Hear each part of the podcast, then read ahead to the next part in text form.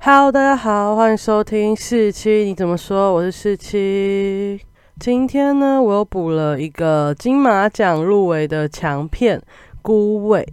很多人呢，在网络上就是一直在推荐说一定要去看《孤味》，所以我就好不容易存了一点钱，又去把它看完了。今年金马奖必看的六部片分别是《消失的情人节》、《刻在你心底的名字》、《无声》、《亲爱的房客》、《孤味》，还有《同学麦纳斯》。那目前我已经看了《消失的情人节》，然后《无声》。刻在你心底的名字还有孤味，现在已经六分之四，我一定会把剩下的两部看完。但是亲爱的房客好像要下档了，所以我要赶快去看。就是下班时间跟那个亲爱的房客的上映时间我都对不起来，所以就很可惜，一直没办法去看。但我相信我这个礼拜会希望把它看完，然后就可以去看同学麦纳斯，我们就可以 KO 这次。金马奖的所有强片呢？照惯例的话，我还是要给《孤味》这部电影一些形容词。我这次给《孤味》电影的形容词是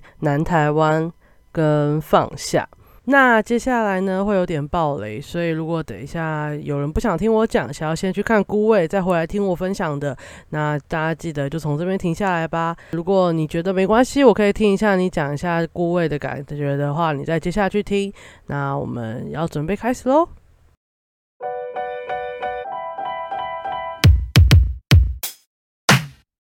首先就要讲一下南台湾，因为这部电影是在台南拍的。那身为我一个南台湾生长的小孩，就是高雄人，我真的很少看到一部台湾拍的国片有让我有那么多亲切感的，就是那种亲切感，我不知道怎么讲，就是很多因为台湾很多国片都是在呃台北拍的，所以很多画面跟很多你看到的一些东西都会觉得不那么真实，就是一个。台北的样子，就跟我小时候啊，或是我生活周遭是不太一样的。可是孤味就完全是在台南，然后就完全整个生活或是那个装饰就是很南台湾。首先第一个就是很简单，就计程车，大家台北计程车就是一般的椅子套嘛，但没有，其实南部的计程车就会套那个一种白色的椅套，就是来保护车子。然后我那时候看到，我想说哇。好久没看到这种东西了，果然真的是台南或是南台湾才会有的这种东西耶。然后还有啊，他们的主角就是厨房阿姨演的林小姐，通常他们都叫她林小姐，就是演一个虾卷店餐厅的老板娘，所以她一生日，其实全部台南都知道她生日，都会来给她恭喜。然后那个虾卷店的设备，就是他唱歌的那个设备，就是很老旧的卡拉 OK，完全复刻南台湾会有的东西。然后还有后面寿宴的那个装的 LED 的，现在是 LED 灯，以前就是一些灯装出来的，然后写个寿字，就是很怂，就是一般人都会觉得哦很怂很怂，但那个真的就是台湾人或者南台湾人会看到的东西，就我完全感觉到那个亲切感跟在地的感觉，还有用虾卷来当那个。主角家里的家族事业也完全就是哇，怎么会用虾卷？正常哈，以前的电影可能就是他家是什么川菜店啊，或者火锅店啊，或是什么港式料理店那种才会有钱赚大钱。对啊，但是你在如果是生长在台南的故事，然后你说这些可能也可以，但你说用虾卷成名，然后虾卷下变到功成名就，我觉得更符合那个逻辑，然后你会更有那种亲切感。再来就是他们的台语发音是台南腔，虽然我是高雄腔啊，基本上我听的还有那台语都是高雄腔，那台南腔我就听得很奇怪，我觉得哇，这种台语就是我在台北听的完全不一样啊，就这种熟悉感真的是由来而生，我大概已经讲了五百遍熟悉感这件事。不过其中有一个部分我就蛮奇怪，就是那个在。计程车上面唱卡拉 OK，我知道有些计程车有配备这件事，但好像不是每个都有。至少我在高雄很少看到，所以他可能那个片段就是要让他们带出《孤味》这首歌吧，所以才就是特别加入在呃计程车上面唱《孤味》这样的画面。哦，顺带又提《孤味》这首歌啊，就是它是一首我觉得很符合以前那个年代的歌，但没想到它是一首新歌，就是特别为这部电影所创造的歌，不是以前的什么古调啊，或是以前的台语歌没有，它就是这样唱。然后在剧里面呢，是淑芳阿姨自己唱，结尾的部分呢是由于子玉跟淑芳阿姨一起唱。那于子玉就是演淑芳阿姨年轻的时候的那位演员，就是大家熟知的秀琴啊，也是我真的真的很喜欢的一位演员。我从他演以前的戏的时候。我就很喜欢她，到现在，她今年拿到金钟奖的最佳女配角吧，我觉得超恭喜她的，因为我真的从以前到现在就很喜欢她演的戏，然后还有很喜欢她唱的歌。那今年金马奖的时候呢，她也有上去唱这首《孤味》，好，然后搭配着厨房阿姨的口白，然后我就觉得天呐，我那时候听就觉得很好听的，然后今天看完电影再回去听一次，我觉得哦，完美，真的是太棒了。然后第二部分呢，就是其实这部片就在讲放下。然后他们导演呢也有说过，这部片有一部分就是要告诉大家说，没有谁可以教谁如何放下。那这部片最大的放下就是淑芳阿姨她演的林小姐，最后在丧礼的时候，让她老公的那个伴侣，就是蔡阿姨。当那个帮他祭奠的人，我觉得这部片有几个，我觉得算是进入门槛吗？就是第一个，你就是人生中要有办丧礼的经验，而且是那种台式丧礼，就不是那种去呃基督教教堂啊，或者天主教教堂来帮你做弥撒或是一些礼拜，而是你要有一种台式丧礼，所以你就会有些点，你才会 catch 到那个很好笑的地方。就像台式丧礼有分道教跟佛教。那这也是他们剧里面一个很大的点，就是呃，他爸爸后期呢是信奉佛教，所以会有找人来念心经。但是他妈妈就说，他爸爸以前在宫庙闯荡招条，所以根本就是应该要用道教的那种道士来帮他收魂啊，或是帮他就是。悼念或什么的，就是用道教的方式来解决这个事情。但是因为他们家小妹孙可芳演的小妹想要用他爸爸的遗愿，就是用佛教的方式，然后让他的朋友们一起来帮他诵经，这样所以他们就是谁都不让谁啊，但又不想吵架，在商里吵架实在是真的会很难看，所以他们就。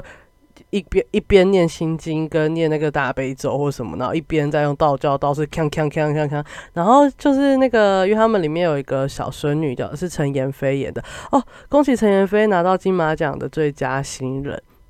然后在里面也演了很多戏份，我没有想到她戏份那么多，但因为只要楚芳阿姨在的地方就会有她，所以她戏份非常多，他就说呃。他们是在 battle 吗？就是想到哇，在丧礼上，然后两个不同的教，然后为了要送一个人在那边 battle，那个神会不会互相打架？我不知道，然后觉得很酷。可是你要办过丧礼，你才懂那个荒谬处跟好笑的地方。然后第二个就是你家可能要有一点台湾的生活习惯，我不怎么说，就台湾在地传统的生活习惯，你才有。或才懂他们的感觉。当然，淑芳阿姨的阿妈其实就是很多台湾人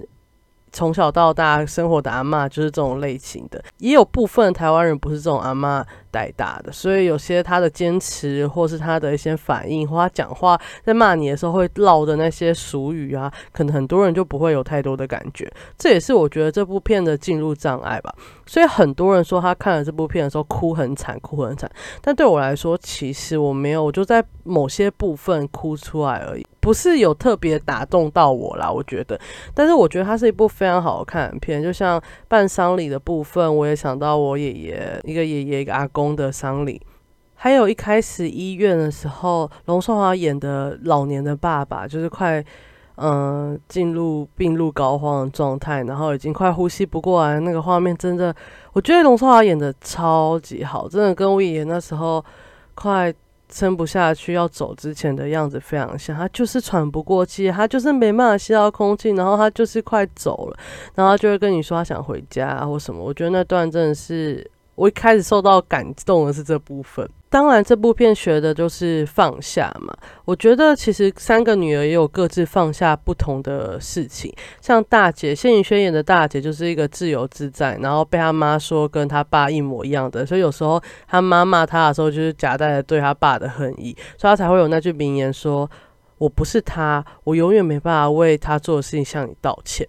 这句话也是让淑芳阿姨放下很多事情的一个关键点吧。我觉得，因为其实她在怎么对她女儿，或是对蔡阿姨怎么样，都没办法化解她对她老公的怨恨呐。因为真的跟她发生过一些冲突，还有真的伤害她的是她老公，不是她这群女儿们，也不是她老公最后生前的伴侣。就是只有她老公，所以没有人可以为她老公对她的伤害跟她道歉，也没有人可以弥补，所以只有她自己放下，才能改变这一切或改变这个痛苦。但大姐放下的，我觉得是她那自尊心吧，就是她一直不想要被家人关心，或是她就算得癌症复发了，她也不想要告诉其他人，然后就不想要那。大家的关心或是陪伴，然后就觉得我无忧无虑、开开心心活就好了，我不想留念这个世界。但我觉得后来她有慢慢的敞开心胸，我觉得这是她放下的层面。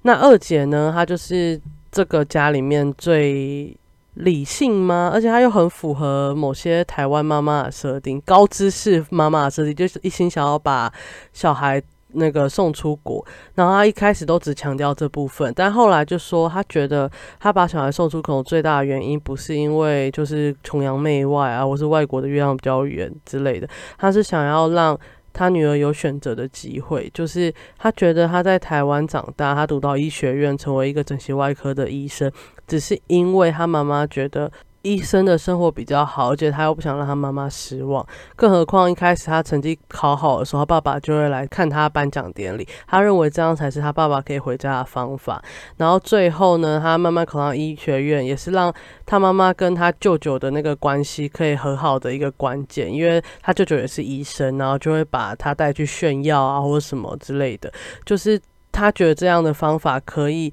改善他妈妈的感情处境，还有他们家庭的关系，所以他继续这样做下去。他也不是为了赚钱，也不是他一生的梦想就是医生，所以他就很认真的跟他家小孩说：“我把你送出去不是因为什么，只是因为你这样才可以做选择，你才可以成为你想成为的人，而不是你就是读书考试结婚生子。”我觉得这句话真的是应该要冲击很多人吧。在台湾读书好像就是读书考试结婚生子，然后你就死了，就这样。Let's all 没有任何其他可以改变的地方，但他这件事也是矛盾的，因为他们家小孩其实根本不想要离开他们。虽然你们会说哦，他不会想啊，他明明知道出国，你家有钱让你出国是多么厉害的事情，可他不想要离开家，而且他也没有一心想要成为什么。医生或什么的状况，为什么要把他送出国？所以他做的这件事也是矛盾。他想要让他小孩有更多选择，可是他自己，你帮他小孩做了一个很艰难的选择。所以他放下的好像就是对于他小孩的执着，就是执着选择这件事情。我觉得这部分他到后面也有慢慢放下。那也有部分是因为他看到了那么多生离死别，他们家有太多的故事，太多的反转，他真的是。可能接受不了，或是已经接受了，所以他后来就没有再那么坚持要让他小孩出国。但很有可能他最后那个小孩落在现实生活中，那个小孩应该还是会出国了。我觉得。那小妹呢，就是孙可芳演的，她演的就是继承她妈妈虾卷事业的一个人，然后她就是没有去找伴，她就一生就是陪着她妈妈。虽然她比较年轻，但是她就是没有去找男朋友啊，或是什么。可以聊天的人，他就是一生在家里陪着妈妈，然后在餐厅就是继承他妈妈的家业。一开始他们讲话真的，一开始都很难听啊，就是台湾家庭就这样，就是大家互相伤害、互相吵架的时候都口不择言。那他就是说，他妈妈说我一生打拼的这些都全部都给你，你到底有什么好嫌的？然后他就说你怎么可以讲这种话？然后还有一段是。那个徐若瑄演的二姐，就是因为她得知到她大姐的癌症复发，所以她就决定就是回来告诉大家。可是她就回来找不到大姐，可是她就去检查了那个那些调味料，然后发现很多调味料都是过期的。她就非常生气的责骂她的小妹说：“你为什么不帮妈妈检查一下？”然后她就说：“我很忙，我哪有时间每个都管到？你把妈妈全部都丢给我。”你这样叫我管到，我怎么有办法？然后妈妈还是帮小妹讲话，说她在餐厅已经够忙了，没有时间管那么多。你不要骂她，你们都没有回来，你们有什么资格骂她？哦，这个地方我也是心有戚戚焉，因为我家也有部分是这个状况，就是我们家就是负责养我们的奶奶，就是大家长。有人会回来对我们家的所作所为指指点点的，然后你就会非常的愤怒，因为你就是没有回来啊，你也没有跟奶奶一起生活，你到那边靠腰啥？就有时候我都会想当骂他们，他们以为他们只要提个意见就这样就负责任了吗？你没有跟他们生活，我们就给我闭嘴，让我们做好不好？不然你就把他带去生活好吗？看到这段的时候，我真的有感觉到小妹的无奈，我觉得真的是感同身受。那我觉得她放下的可能就是对爸爸的执着吧，因为她其实。一开始就大家都会知道，就是他是唯一跟蔡阿姨有联络的人，他也是第一个得知到他爸爸病重准备离世的消息的人。然后他一生呢，就是一直在找他爸爸，他也是自己离家出走去找他爸爸，所以他最后是跟他爸最有联系的人。我觉得他放下就是对爸爸的执着吧。他一开始在丧礼上啊，还是什么地方，他都一直偏袒他妈爸爸，然后还有偏袒蔡阿姨，然后妈就说：“我。”辛辛苦苦把你们带大带成这样，然后你们居然偏袒那个二十几年没联络的爸爸，到底是为什么？然后后来其实就是我觉得很明显感觉出来，他就是因为是没有爸爸的父爱，所以他就是一生就是在追寻爸爸，而且我觉得。一开始他回来，他爸最后一次见他爸爸的时候，爸爸摸摸他的头，跟他说：“你要好好听妈妈的话哦。”然后我觉得这就影响到他，就是终身未嫁，然后就是要听妈妈的话，然后继承妈妈的家业的感觉。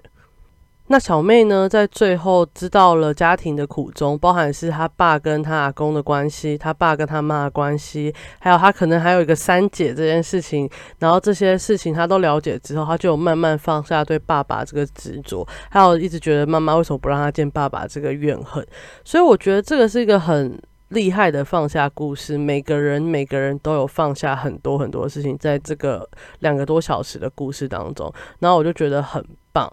但。